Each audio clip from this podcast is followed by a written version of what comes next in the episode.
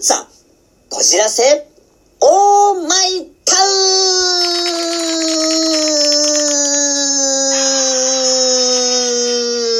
ン。はい、始まりましたフォルツァこじらせオーマイタウン。私今回のパーソナリティの籔本直之と申します。よろしくお願いいたします。さて皆さん、こんな経験はありませんか？満員電車に乗っていて、やたらめったらあくびが止まらない、そんな経験ありませんでしょうか？満員電車に乗るときって、そもそも朝眠いんだからあくびが止まらないのなんて当たり前なんじゃないのって思うかもしれません。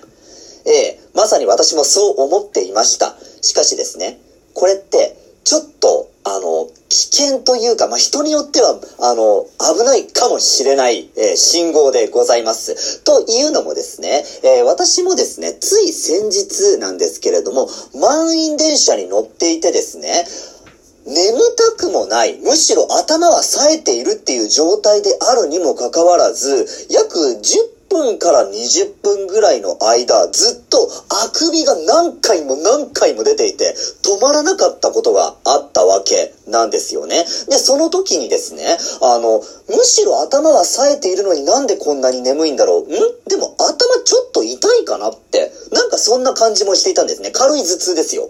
そういう状態もあったので、ちょっと調べてみたんですね。すると、こんな結果が出てきました。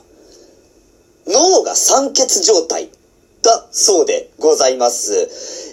ですね、脳が酸欠状態、要するにですね、脳みその中全体に酸素が行き渡っていない、そういう状態だそうでございます。満員電車の中って、だいたい酸素濃度が20.0%、 約 20% くらいまで低下しているそうでございます。通常の環境であれば約 20.9% だそうなんでございますけれども、酸素濃度が低下しているために、脳に酸素が行き渡っておらず、脳が酸素を より多く吸収しようとして、あくびを多く出してしまっていたそうでございます。この状態放っておくと脳梗塞の、危険性もありますので、そういう時はですね、ちょっと遅れそうだなっていう時でも、素直にですね、自分の、身の安全というか、健康のためにですね、ちょっと外に出て深呼吸をしてみるのがいいそうでございます。私、籔本もですね、軽く外に出て深呼吸をして、その時は事なきを得ました。皆様もお気をつけくださいという、そんなお話でございました。ありがとうございました。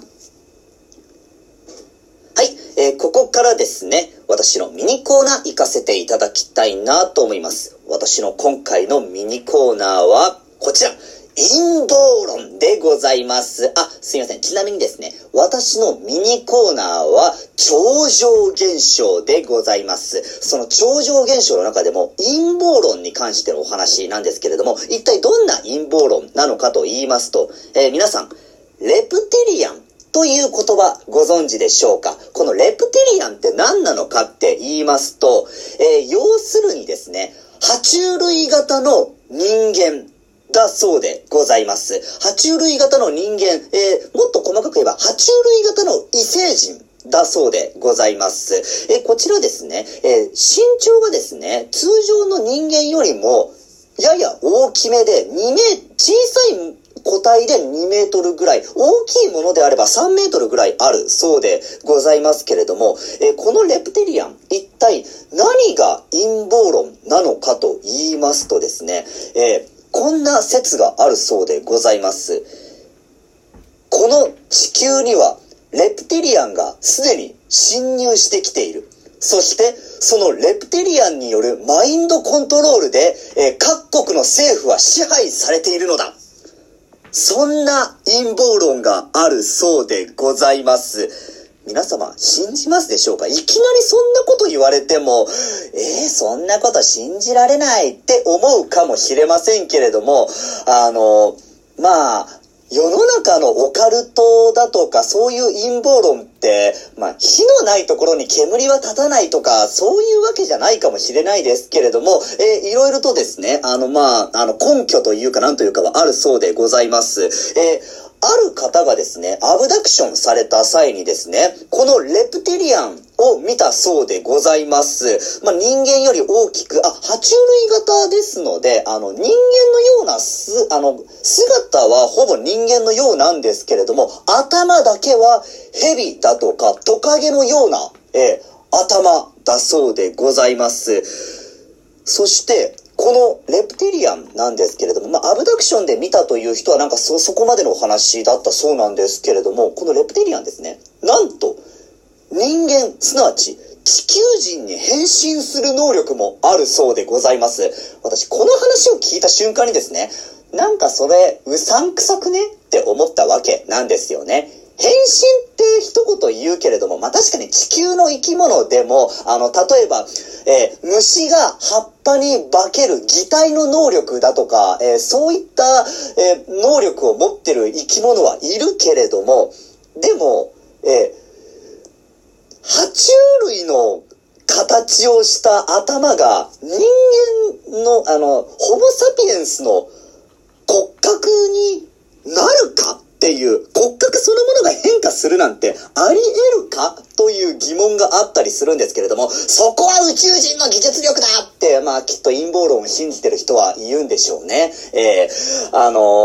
そもそも2メートルか3メートルぐらいあるような姿の宇宙人が180ぐらいの人間になれるかなっていう疑問もあったりいたしますので、正直これに関してはね、眉唾ですよ。ちなみに、この人間に変身したレプティリアンがですね、各国の政界などに紛れ込んだりして、政府を操ったりだとか、あるいは人間社会に溶け込んだりしているという陰謀論もあるそうでございます。なので、この各国の政府はすでにレプテリアンによって支配されている、すなわち地球はもう侵略されているのだという、お話があるそうでございます。皆さん、信じますでしょうか？私正直、眉唾だなって思いますね。それだったら正直、まず、グレイが、実はあれ宇宙人ではなくて、宇宙人が遠隔操作をしているアバターのようなものなのだと言われる方が、まだその方が信憑性があるなって思いますね。何せ全く異なる、おそらく空気の環境も全く異なるであろう惑星で生身の体で行くなんて、そんなねえことしますかね。例えば地球人が火星に行って生身で行けるかっていう、そういうことですよ。それと全く同じですからね。宇宙服もなしに行くっていうのと全く同じことですから、なかなかありえないなと私は思います。はい。なので、今回のこの陰謀論のレプテリアンに関して私正直、信用できませんというのが私のお話でございます。皆様はどう思いますでしょうか？私の今回のミニコーナーは陰謀論のレプテリアンのお話をいたしました。ありがとうございました。はい。では、ここからですね、ガチャ行かせていただきたいなと思います。ガチャっていうかお題ガチャですね。行きたいなと思います。さて、今回は一体どんなガチャが出てくるのでしょうか。引いてみましょう。はい、出てきました。もし異性に生まれ変わったらどんな生き方したい？もし異性に生まれ変わったらどんな生き方したい？なるほどですね。はい。私、確かに男性なので、女性に、生まれたらどういうことになるんだろうっていうのは考えたことは、確かにあるっちゃありますね。はい。その場合、どんな生き方をしたいかです。何をしてみたいのかじゃなくて、どんな生き方をしたいかですよね。女性だったら結婚をして幸せになりたいっていう方多々いらっしゃるかなと思うんですけれども、私ですね、たとえ異性に生まれ変わっても、籔本直之、自分として生きたいなっていうのはありますね。私ですね、正直言って、結婚観だとか、なんかそういう家庭を持ちたいとか、そういう感覚全くないんですよね。なので、今現在のこの考え方では、たとえ異性に生まれ変わったとしても、自分として生きて生きたい。うん。今の自分と変わらない生き方をしたいなって思いますね。自分という生き方、一人で生きていきたい。そういうことですね。まあ、もしも女性に生まれ変わって、それで考え方が変わるというのであれば、まあ、その限りではないかなとは思うんですけれどもね。でも、もし仮に本当に女性になったらどうなんだろう。うん。まあ、女性になったらそうですね。女性ならでは、女性でしかできないこと一回やってみたいかなって思いますね。例えば、女性でしかできないこと、女性でしかできないことってなんだ逆に。ちょっとなんかパッと思い浮かばないですね。モデルやってみたいなとは思ったんですけれども、あれでもモデルって男性でもできるよなって今ちょっと思っちゃったので、なので、パッと女性でしかできないことってなんだろうって今本当に思っちゃいましたね。なので、やっぱりわからないやとしか言いようがないです。はい。申し訳ないですね。はい。もう、なので、はい。ちょっとまとめましょうか。今回のお題ガチャは、もし異性に生まれ変わったら、どんな生き方したい？それに対する私の回答は、今現在の籔本直之の生き方と同じ生き方をしたいでございました。ありがとうございました。はい。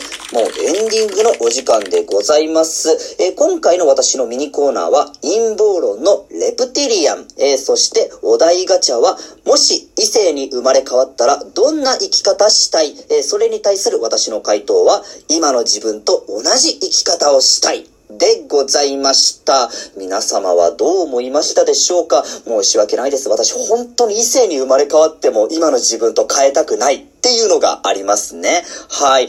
もしもなんか考え方が変わったらちょっとその時はお話ししたいなと思いました。はい。では今回のフォルツァこじらせオーマイタウン以上とさせていただきます。ありがとうございました。